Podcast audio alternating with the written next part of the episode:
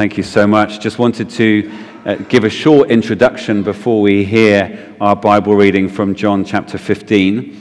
If you know John chapter 15, it's a very famous passage in which uh, Jesus uses an image that may not be familiar to all of us of himself as the vine and us as the branches. And to really understand and enjoy that image to the full, uh, we need to know how the image is used in the Old Testament. So it's not an image that Jesus kind of just grabbed and thought of uh, all by himself. It was one that is based in, deeply in the Old Testament. And I just want to explain a little bit. And I think that will really help you enjoy and understand what's going on in the passage. In Psalm 80, verses 8 to 19, uh, Israel is pictured as being like a vine. Uh, so that's one of the places in the Old Testament. So it's, it's, a picture of Israel. And the picture is that, that God, in a sense, comes along. You may have had this experience in your own garden, and he, he finds a place that is sort of wild and overgrown, and he spends a long time clearing away all the land, and then he plants uh, this beautiful vine and does all that brings all the things in terms of the manure and the water and everything else that is needed to, in order for that vine to flourish. Uh, but the problem is, as the psalmist tells it, that the vine, having had all that love and attention, still doesn't produce uh, good fruit. Then in Ezekiel, Ezekiel chapter 15, uh, Ezekiel is uh, using that same picture of, again, that is the people of Israel are like a vine that has been planted, uh, but he's particularly focusing on judgments and saying, well, once a vine stops producing grapes, it is literally useless and you know, the kind of, you know that gnarly sort of woody bit of the vine. He says, even that gnarly woody bit, you can't use it to make furniture or make anything useful. It's just old and gnarly, and the only thing you can do with it is chop it up and put it on the fire. So that's the, one of the, the, the, other ways that that image is used. The last one is in Isaiah 15, Isaiah 5, sorry. And again, in Isaiah 5, Israel is pictured as a vine and a vine in, into which God has invested time and love and care and attention, but the vine is not producing any fruit. And so God starts to ask himself through Isaiah, well, do I have to start again? You know, what do I do with this vine? And Isaiah says, God looked for justice, but saw bloodshed. God looked for righteousness, but heard cries of distress. So, in sense, there's a picture that the, the people of Israel, who should have been the vehicle of blessing for the world, who should have been the people that lived out uh, God's grace and his love, they weren't doing so. So, the vine is this really well established picture in the Old Testament of the people of Israel. And it's uh, an image that says the people of Israel were cherished, they were cared for, uh, they were given so much, and they were purposed to bear fruit. In a sense, to, to be a shining example of God's love and God's ways to the wider world. But the question of the image is always well, what happens when Israel does not bear fruit, does, does not live up to all that love that God has poured into her? Uh, so that's the way the picture of the vine is used in the Old Testament. And now we're going to hear in our reading what Jesus says about himself as the true vine. John chapter 15, verses 1 to 17. The vine and the branches. I am the true vine, and my Father is the gardener. He cuts off every branch in me that bears no fruit, while every branch that does bear fruit, he prunes so that it will be even more fruitful. You are already clean because of the word I have spoken to you. Remain in me, as also I remain in you. No branch can bear fruit by itself, it must remain in the vine. Neither can you bear fruit unless you remain in me. I am the vine, you are the branches. If you remain in me and I in you, you will bear much fruit. Apart from me, you can do nothing. If you do not remain in me, you're like a branch that is thrown away and withers. Such branches are picked up thrown into the fire and burned. If you remain in me, and my words remain in you, ask whatever you wish, and it will be done for you. This is to my Father's glory that you bear much fruit, showing yourselves to be my disciples. As the Father has loved me, so have I loved you. Now remain in my love. If you keep my commands, you will remain in my love, just as I have kept my Father's commands and remain in his love. I have told you this so that my joy may be in you and that your joy may be complete. My command is this love each other as I have loved you. Greater love has no one than this to lay down one's life for one's friends. You are my friends if you do what I command. I no longer call you servants, because a servant does not know his master's business. Instead, I have called you friends. For everything that I have learned from my Father, I have made known to you. You did not choose me but I chose you and appointed you so that you may go and bear fruit. Fruit that will last. And so that whatever you ask in my name, the Father will give you. This is my command. Love each other. This is the word of the Lord. Thanks be to God. Adrian, thank you very much indeed. Jesus introduces uh, three key images in this passage, uh, although there is arguably a fourth that is just lurking underneath uh, the surface. I want to look at each of those in turn. Uh, firstly, as we see in verse 1 so clearly, Jesus introduces himself as the true vine. I am the true vine, uh, he says. And so he's, he's laying claim to that picture of Israel in the Old Testament and saying, well, all that Israel should have been, all that Israel might have been. It Says the responsibility that it had, but also the way in which it was cherished and loved. Uh, that is me. And he's particularly helping us understand, of course, that Israel had failed.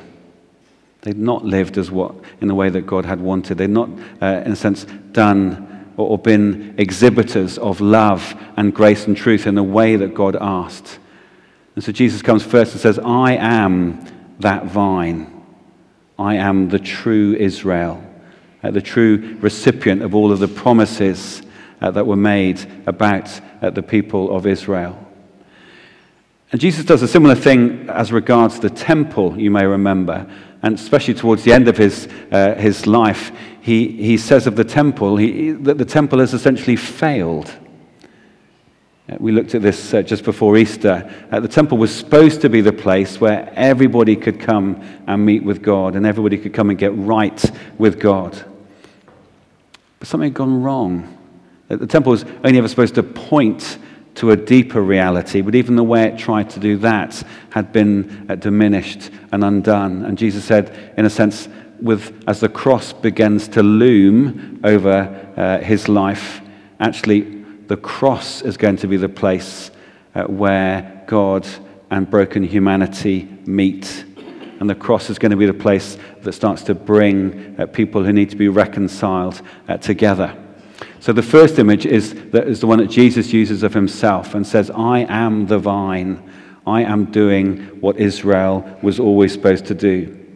The second one is there in verse 1, and it's slightly harder for those of us whose, whose first language is English. Uh, so in, the, in our version, we read, My father is the gardener. Trouble is, gardener is not the most helpful word in English. A gardener, a gardener, quite a few of I know, know are gardeners. Gardeners in English tend to be sort of enthusiastic generalists um, who, who have a particular interest in making things look nice and smell nice, or at least trying.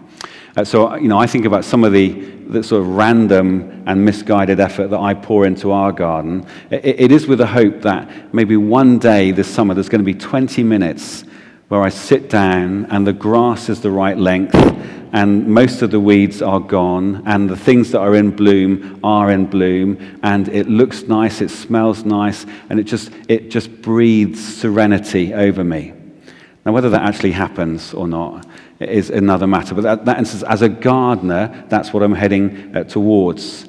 Uh, but although we see that word in our Bible, it doesn't really capture all that Jesus was trying to say. If you go back to the Greek, the Greek word that is used in, in the original Greek is georgos, from which we get our name George. And, and the trouble is, that means farmer. And I think we would all snigger if uh, we hear the translation, I am the true vine and my father is the farmer. Because in our world, in English, you know, farmer means cows and sheep and wheat.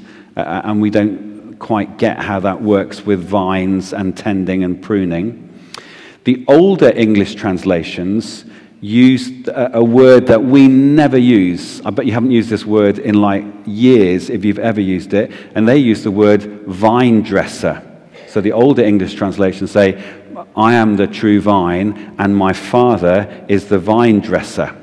Now, vine dresser is a fantastic word, but we don't really use it very often. But you only have to change a little bit. If you, if you swap out vine for hair, you completely get it. So we know exactly what a hairdresser is. You go to the hairdresser to have your hair cut. And in the same way, the vine dresser is the person who tends, but particularly prunes, the vines. And so, even if in English we don't have the perfect word to describe it, we can say what this person does. Jesus describes it in verse 2. Uh, the, the Father comes to cut off every branch that bears no fruit and to prune the ones that do. And so the Father is the skilled worker who tends the vineyard with the sole purpose of producing amazing fruit. Now, some of you will have probably been and visited a vineyard, whether that's eh, here in Winchester or whether that's further afield, and you, you just know, you, you look at a proper vineyard, whether it's France or Portugal or wherever it is, and you just got those beautiful long lines of things that have been really carefully attended to. They've been pruned and cared for and manicured. And so, going back to our English word gardener, if, if gardener works, it works for the soft fruit part of your garden. You know, the raspberries, for instance, whereby the, the person who looks after that bit of the garden, what they're, what they're doing, all that pruning and caring and, and spreading manure, why you're doing that is because you want a bumper crop of raspberries. So that's the picture that Jesus uses of his father. So he's the, Jesus is the vine, his father is the vine dresser. And then in verse 5, you, the disciples, we, the disciples, are the branches. And again, if you've been to a vineyard, you'll know, in a sense, there are two very distinct bit of the, of the, of the actual of the thing that you're looking at. The, the, the main vine is this gnarly, stocky wooden thing that grows out the ground, maybe to up to about head height for me. And then on top of that, uh, there are branches, new branches that come out every single year. And some, some of those vines are very, very ancient. They go back decades or more, but then the branches will come out fresh each uh, season. And Jesus pictures us uh, within this image as uh, the branches. The branch's sole purpose is to produce and bear fruit. That's what the branch is there to do. It can only do so in as much as it is plugged into the top of the vine. So if the, if the branch gets nicked or damaged by the frost, it will not be able to produce fruit in the same way. It is a beautiful picture of community and collaboration You've got this expert vine dresser who's coming to look after everything. You've got the vine itself that's imparting all of this life. You've got the branches whose attitude is one of humility and obedience uh, and fruitfulness. Now, although it's not explicit in the text, given all that we've read over the past weeks in John 14 about the Spirit of truth living in us, and the Spirit of uh, Jesus helping us to uh, live out his commands, it feels authentic with Jesus' in- intention to complete the Trinitarian picture by describing the Holy Spirit as the sap, the sap that is drawn through the old wood of the vine up into the branches uh, to become the essence of the beautiful grapes that hang from the vine. So, what the sap does is it takes the DNA of the vine itself and it feeds it into the branches to produce a wonderful crop. I want to make two observations about this picture that Jesus uses and then offer a way to pray in the light of this wonderful passage. Uh, first of all, uh, is whilst this is an essentially agricultural image, you know, vines, vineyards that may or may not make sense uh, to you. Uh, this is actually not far from our experience and our understanding. Let me explain. We particularly understand, don't we, today, the absolute necessity of being plugged into something. You know, so if you were to take out your phone now and have a look at it, um, your phone is utterly useless without both the software and the operating system that is within the phone in a way that I don't understand, but we know that it, it's there. That's what makes the phone work and do the things that you want the phone to do. And it's also completely and utterly useless without access to mains power uh, to replenish the life of the batteries. So the, the handset on its own is essentially useless without both the operating system, the software, and uh, the power that replenishes the batteries. And so we actually find it rather easy to appreciate Jesus' command to remain in Him and to be 100% attentive to his word and to, to, be to think of ourselves not as independent operators but as uh, recipients and then givers of his sacrificial love so we completely understand what it means to be cut off from the source. I remember one time I was, I was in my car, I was going somewhere, and um, I just heard this. I heard my phone on the verge of death. I don't know if you've had this experience. And just as it's going from 1% to 0%, it just emits these plaintive little bleeps, kind of just a last grasp out into the darkness before it all dies. It's going meh, meh. Just this little dying thing that's just like, please, someone help me. You know, we, we get that. We understand that. And so even if you haven't grown a vine, you completely understand what Jesus means when he says, remain in me. Be plugged deeply into me and uh, to my words. Uh, the second thing I'd like to do is just, in a sense, to see how this picture that Jesus uses uh, invites us into the glorious life of the Trinity of God the Father, the Son, and the Holy Spirit. We looked at this a couple of weeks ago. Uh, one of the pictures that the New Testament gives of the Trinity is as though uh, there's a, there's a wonderful family who completely love each other But when they see us arriving in the park, they're kind of, they're sort of, they're having a wonderful game, but they stand back and they say, hey, come and join in.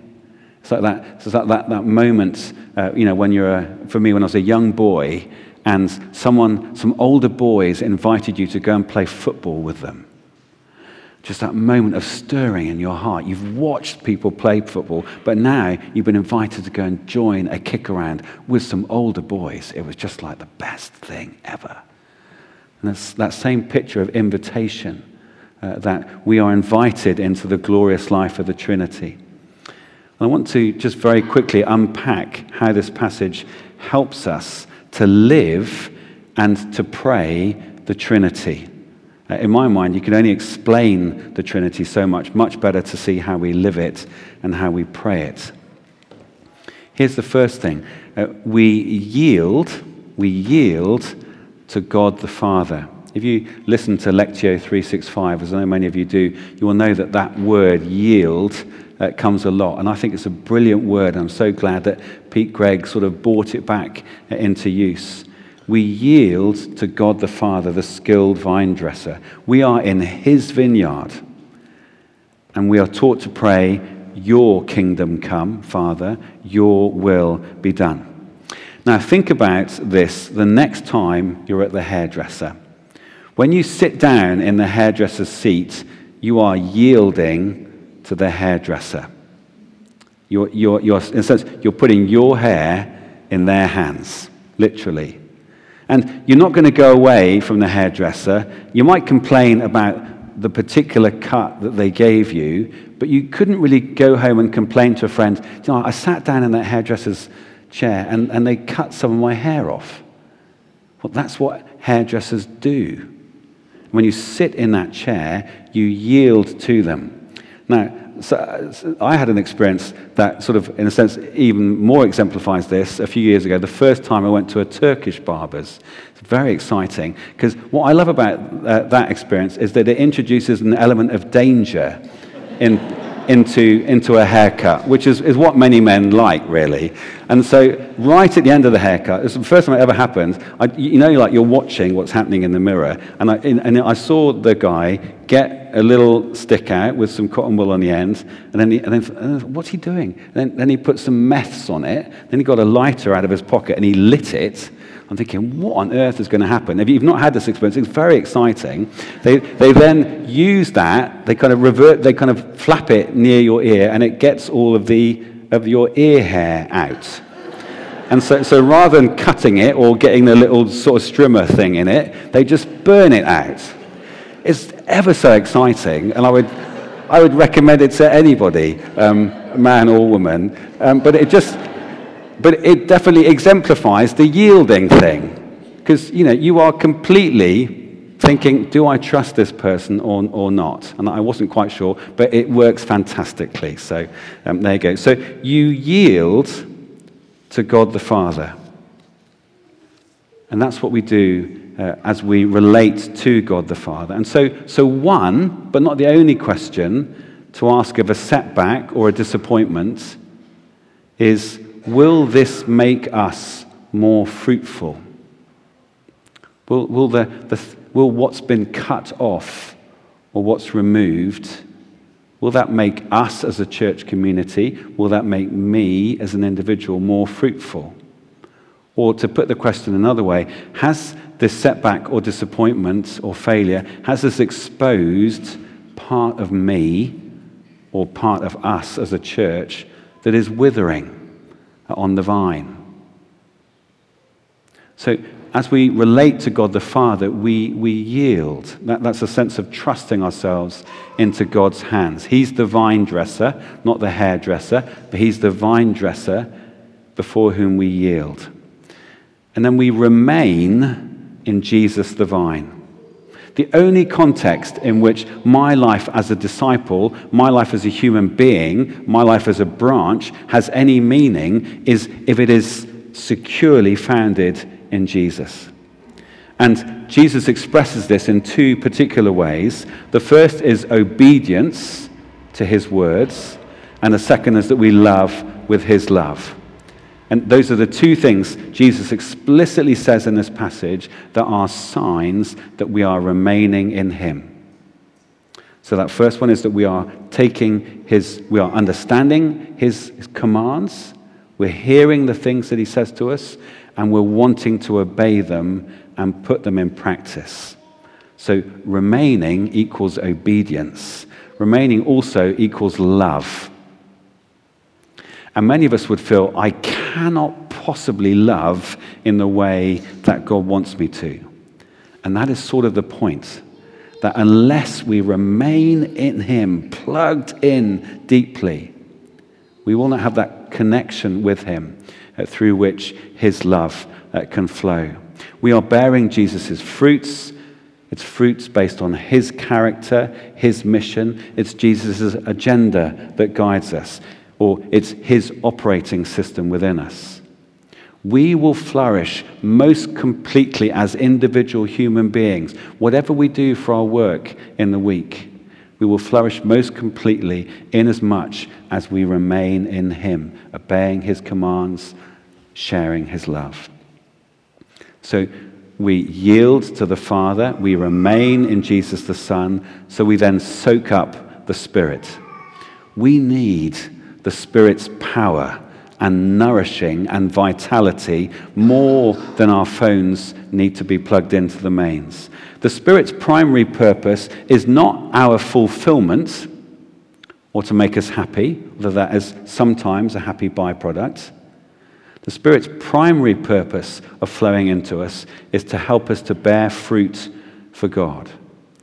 And in our passage, we see that that is being able to live out the beautiful, world changing words of Jesus, and then to love other people sacrificially uh, as he has done. So, this passage, I think, really helps us to understand what it means to relate to God as the Trinity, yielding to the Father, remaining in the Son, soaking up the life of the Spirit like an enthusiastic branch soaks up uh, the sap uh, to give it energy and vitality. And so I'd like to lead us in prayer as we close uh, so that we can ask God uh, to use this image to deepen our faith. God the Father, we yield to you as a church community. And as we stand before you, we say, God, please take from us the things that have stopped working. Help us to see the things uh, that we need to desist from. Help us to welcome your pruning. We pray for each other as individuals and pray that we would gladly yield uh, to your acts of grace and discipline in our lives. Jesus the Son, we simply want to remain in you. We treasure your words. We pray for those here or those who are listening who are struggling to obey your commands, those who know what is asked of them and yet fear it or run from it. Lord, we pray for a change of heart. They would find the blessing and the freedom of remaining in you. And we pray for each other that you would help us to love sacrificially as you have loved us. Holy Spirit, we want to soak up your life. We want to drink it in. We want to be replenished and renewed and empowered. And we want to bear fruit, not uh, to, in a sense, to be noticed but to give glory back to God. We ask these things in Jesus' name. Amen.